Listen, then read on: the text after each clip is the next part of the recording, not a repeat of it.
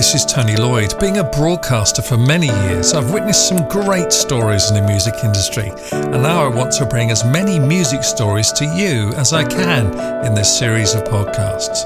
My goal is that they will inspire others making their way in the music world. Music Stories with Tony Lloyd.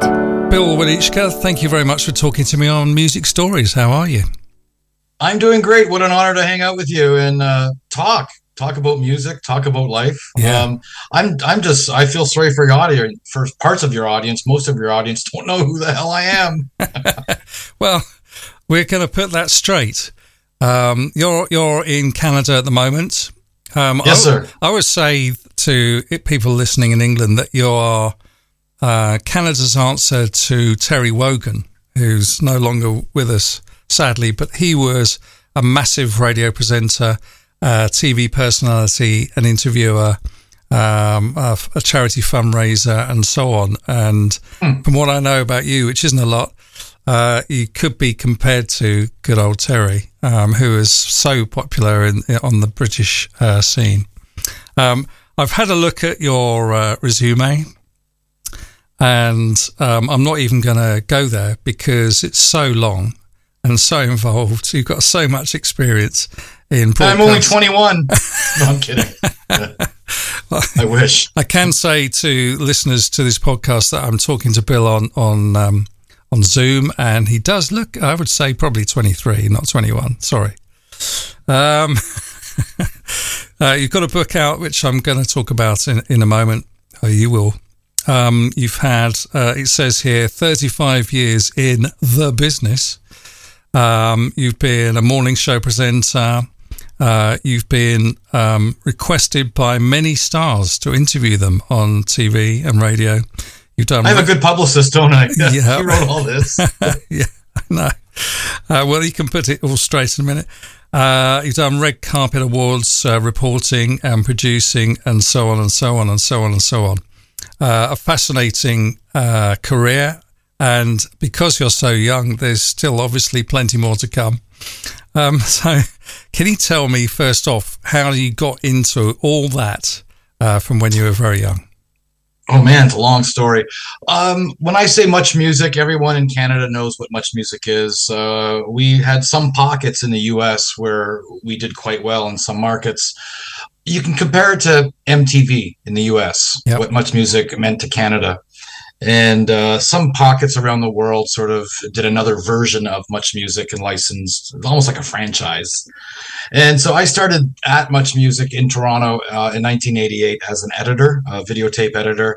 Sort of fell into the on-air stuff around 92 um, and uh, this whole time never gave up the editing and the producing. Like i love the behind the scenes stuff. Mm. i really do. To me that's it's uh, I think it sort of helps with my OCD um, in that when you edit maybe a five minute story or an hour special for TV, you're using pictures, you're using an interview, maybe several interviews, maybe music clips, and you're piecing everything together. There's a million ways to edit and produce an hour special, mm. um, but finding that way that you know uh, moves people by watching, I think is Hmm. uh, a talent that I've always aspired to have. So when we talk about a career in television, yeah, it's more than just holding a mic out or more than sitting across from a star um, to do an interview.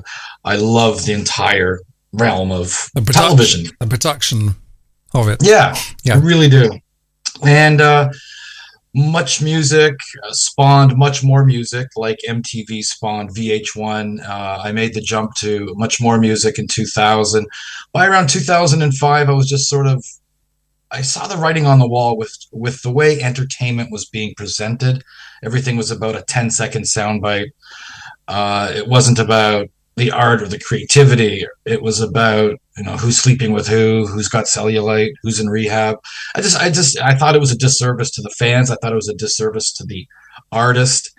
Uh, we had a new director of music programming around that time in 2005, and I came back with a 30 minute amazing David Bowie special or David Bowie interview. I was going to turn into an hour special. My boss said, David Bowie, is that going to get any ratings? I don't know that's going to get ratings for an hour special. And I remember thinking, oh my God, You're the director of a music. You're the director of music programming for a national television service on TV.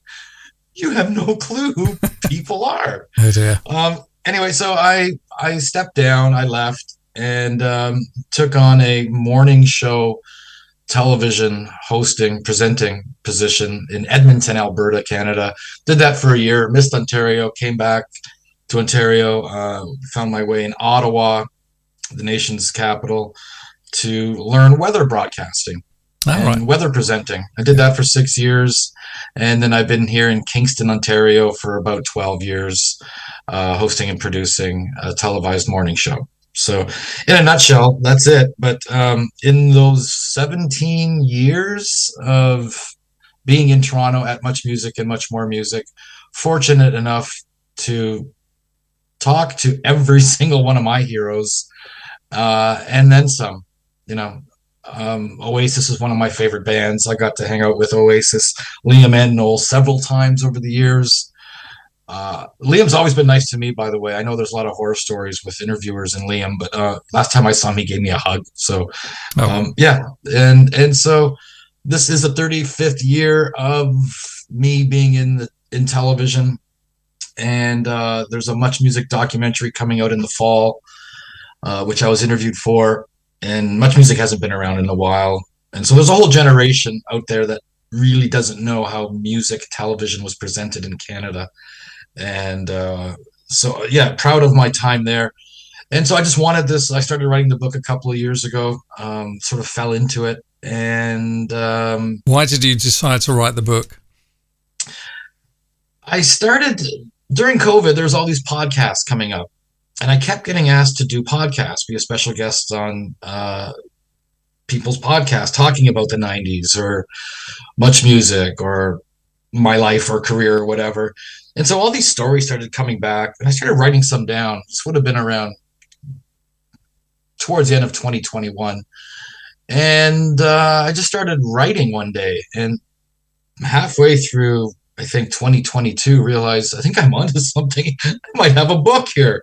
And I just kept writing and formatting it and writing and writing. And by the end of the year, I had uh, a book and shopped it around. And I went with a publisher that could have it out by the end of the summer of 2023. And that's where we're at. It's been out for just over, uh, under a month. Uh, it's made several. I hate saying this. It's made Go on. yeah, look at go me. on. Give Uh, yourself some it- credit. It's, it, it's it's made some several um, lists, Good. best-selling lists already, Excellent. and I've done a ton of interviews for it. And I'm just grateful people care and that Hmm. people are still interested in something I did back in 1995 or 2005. Uh, maybe people And, are, uh, yeah, people are interested in the stories and they can relate to them perhaps. I think nostalgia is big. I think as we get older, we look back on certain years of our lives, and music does that for me. Uh, where you look back fondly, maybe you miss some of those times. And, uh, you know, it's like me collecting hockey cards. I used to collect hockey cards when I was a kid, and I stopped in my teen years and 20s, and I started collecting hockey cards again like 10 years ago. Um, there's something magical and nostalgic uh, about having these these touchstones to your youth. I think. Mm. Um, I'm wearing a Cure T-shirt. I love the Cure. I have been a Cure fan since high school. Um, I've interviewed Robert many, many times over the years. I just saw them in Toronto, uh, sold out show in June. And I looked around, and I'm sure everyone was having the same feeling I did, and that is, man, I've always loved The Cure. Every album, there's moments of brilliance on every record, I think. But yeah, it, certain songs take you back to a certain period that just Mm. make you feel good. Yeah. And hopefully, this book does that for some people with a lot of stories. In The happy times. And Yeah. um, in fact, your book's called A Happy Has Been Exciting Times and Lessons Learned. Um, uh, why it has been? Because you're still here. You're still, you're not, that's a past tense thing. You're still here. I did my yeah, uh, I did my career backwards. I started off on a national level in a major market, and I eventually found my way down to a smaller market, uh, a smaller city. Most people do it the other way around. I was fortunate and lucky to start off uh, right at the top here in Canada, I guess you could say. And so when I left, I worked into small into some smaller markets, and I'm sure there are people across Canada who all of a sudden I was gone one day and said, what the hell happened to that guy? Or if I may have come up in conversations somewhere over the years, or if someone remembered me, or if someone saw something of mine on YouTube, probably thought, man, out of sight, out of mind. Um, where is he up to now? Is he dead? Uh, yeah. So yeah, to some, I am I am a has been, only being remembered for a certain time. But there are some people in Canada that have followed me throughout my entire career, which blows my mind. There are people here in Kingston in Eastern Ontario in Canada an older audience, much older audience that don't know that I had a music journalism mm. past. Mm.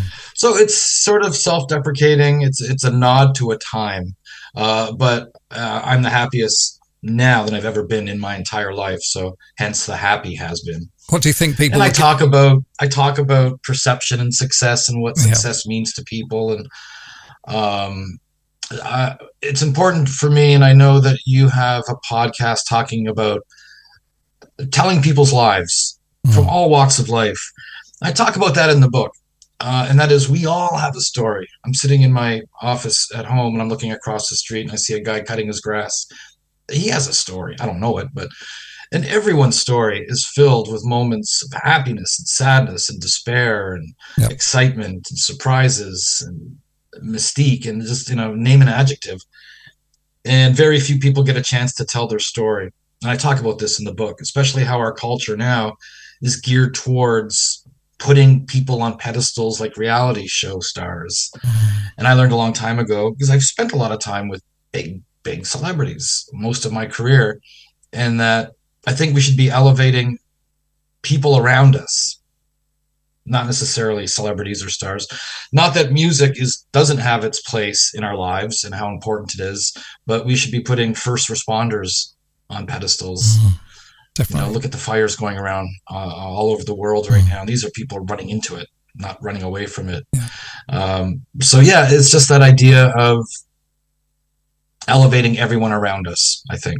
Yeah, absolutely. And the, this, my sister podcast, Human Stories, covers people's stories like that, as you know. Um, so maybe this will have to go on there as well. I, I think, and you'll go on both both uh, streams. Um, what do you think people get out of reading a book? I mean, will it make them? Uh, will it put them straight? Will it make them happy? Uh, will it solve anything for them? What, what do you think people will get out of the book? One of the things I didn't want it to be is some this this old guy going. I remember that time that I interviewed I don't know, all the members of Led Zeppelin, or remember that time I interviewed whoever, Madonna at her house, or Mick Jagger. I didn't want it to be that. Um, I wanted it to be a collection of stories and maybe some uh, background highlights of things and times and people that they didn't really get to see on the air, but just some funny stories that led up to the interview or maybe mm-hmm. after.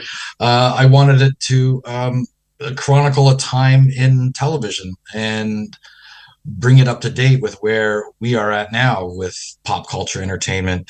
The, book works on different levels. If you don't know who I am, I, I, I think it's an interesting read. If you know who I am, I think it's an interesting read.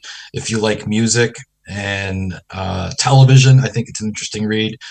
The book works on different levels, I think, but ultimately, um, also with certain messages and little life lessons I've learned along the way, like that idea of elevating everyone around us. Mm, very important. Any funny little stories or anecdotes you can uh, relate to from the book?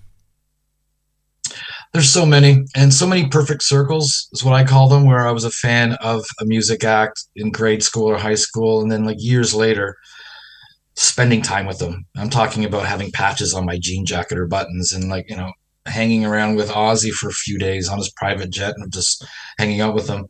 Um, yeah, one story. Speaking of Ozzy, one story that comes to mind is I've interviewed him a number of times over the years. This one particular assignment, we had to fly into Long Island, New York, uh, join up with him and Sharon. He was doing an in store for uh, an album and then uh, just join up with him and spend three days on the road with him and then fly out of i want to say philadelphia a couple of days later back to toronto um, while ozzy was doing his in-store this in-store appearance and signing autographs at a record store his manager was no longer with us pulled me aside and goes, "You've talked to Ozzy before, right?" And I go, "Oh yeah." He goes, "Well," and he's a great interview. Ozzy speaks in these magical sound bites. I can imagine. Every journal, every journalist's dream to have an interview subject like Ozzy. what a character he he, is. What a character.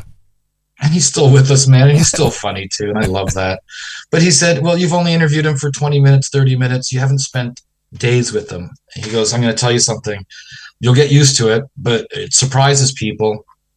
Where if you're having a conversation with Ozzy, and if it's just a conversation in a car or a van, and you're not being interviewed, he's not being interviewed. You're talking, or you're talking somewhere, and you're standing close to him talking. He'll just wander away in the middle of a conversation." and I guess you can chalk it up to years of drug abuse where his brain sort of works in fractured sort of moments or sections so that he can only concentrate so much uh, for a certain period of time. Right. And then he'll pick up that conversation a couple of days later, like as if no time has passed. and to him, that's a normal conversation. Yeah. We were talking about smoking, I think. Um, I just bought a condo and it didn't smell like smoke or i was forget what the conversation was and he gave up smoking years ago we were talking about that and then he just sort of walked away and then we are um, in a car a couple of days later and he starts talking about my condo and how it must be great it doesn't smell like smoke and i go what oh yeah that's what we were talking about a couple of days ago yeah and it's it's funny that you uh you have to, this is his life and i'm sure everyone around him everyone close to him Yeah. Yeah. knows that Yeah. he deals with that. But uh, Brilliant, brilliant. Okay, is there's a rumor there's a rumor going around that that you might be um, in a film about your life. Is that true? Well, there's a documentary on Much that's coming out next month. Yeah, uh, but there's actually a local filmmaker when he found out about my book, the idea of this national television music journalist eventually finding his way down to uh, a, a, smaller city doing local television. He created this sort of parallel universe where he thought, uh, how about if this guy continues to try and get back to Toronto or get back to a major market to relive those golden years that he once had? And uh, so he's cast me playing myself in a in a parallel universe where by the end of the film, the script, uh, I'm happy where I am. But it's I, I did a table read with the other actors. Uh, it's hilarious. I take the piss out of myself in a lot of ways. I take the piss out of celebrity culture because in the movie I think I'm a big shot. Um, and uh, the first scene is going to be shot next month. I'm actually emceeing a big uh, wrestling convention uh, convention here in the Kingston region. I'm a big wrestling fan. I emceed a lot of wrestling nights for charity and stuff. This is pro wrestling I'm talking about. There's a scene where I get thrown through a table by one of the wrestlers, and I end up in the hospital. And um, so we're actually going to film that as the first scene to be shot next month. I've been thrown through a table before. Well, I was going to say, I is that wise to do it first because it might delay the rest of the filming if you if you get injured? If it's done right, it looks devastating, and it doesn't tickle. It it hurts, but for the most part, you do get up after if it's done right. And that's the thing. I my knees have to be positioned a certain way. Um, the guy who picking me up over his head and falls back, he has to land a certain way. So if everything falls into place the way it should, it'll look great. The crowd gathered will love it, and uh, on film it's going to look amazing. Well, good luck with that. uh, good luck with that. And yeah. uh, I hope I don't get a call from a hospital in Canada in in a few weeks' time saying, you know what, Tony, come pick him up. yeah, it didn't go quite well. okay, after that, what's happening in your your very busy career after that? Um, you know, you've got the book. Um, are you going to write another one? Are you doing more music stuff? What what's what have you got in your head? Business as usual, hosting and producing this uh, this awesome morning show here in Kingston, Ontario. Um, I keep adding book dates and signings all over Ontario. I'm very excited about that. And um, and the documentary about Much Music is going to tour Canada, so I'll be on tour with that. So my boss has been really great about giving me the time off I need to to do this fun stuff on the side. I don't expect to make a lot of money from the book, um, but any money I do, uh, partial proceeds are going to go to the White Ribbon Campaign, which is men coming together to end men's violence against women, and um, numerous women's shelters across Canada. And there's a reason why that charity speaks to me hmm. specifically. And uh, so, yeah, I'm not I'm not gonna get rich from the book. It's been fun, and I'm already thinking of the next book, doing this all these book signings and hearing stories from people about yeah what what, what much music meant to them. Amazing, amazing, amazing indeed. Uh, have you got any advice for people listening to this who who want to get into the industry? Uh, they want to be a TV presenter. Uh, they want to be a music uh, journalist. Uh, any advice you can give to people listening to this? Oh man, um, I think it's a different day and age than when I first started. Um, I volunteered at much. Uh, the week I graduated from college from a radio and television broadcasting program was the week I got hired at much. So I was very lucky that way. Um, I think a lot of people are just doing it for themselves now, doing podcasts, having YouTube channels, and they're finding out along the way how to do it. And I think the most important thing is the art of the interview. And if you can nail that, and it's not something I guess you teach people, it's just something you observe and you watch. Yeah. What makes a great interview? You certainly know what makes a bad interview. There's a lot of examples of that online and YouTube. Yeah, there are. But the idea of listening and engaging and contributing as a conversation, not necessarily as an interrogation, not a question answer question answer answer, yeah. much like we you're doing. Um, well, yeah, I have been doing it a long time. so yeah, I'm sure you've seen interviews go sideways with yeah. some people, and you want to crawl up your own butt, going, "Oh, that looked bad." Yeah, it's, yeah, that, absolutely. Yeah, there, there is uh, there is a knack, as you well know. Um, Bill, it's been a pleasure talking to you. I'm going to let you go because uh, I, I, know that you're a really busy person because, you know, i am still halfway through your resume. and your book, uh, Happy Has Been Exciting Times and Lessons Learnt, is out and available now everywhere. It sounds like a brilliant read.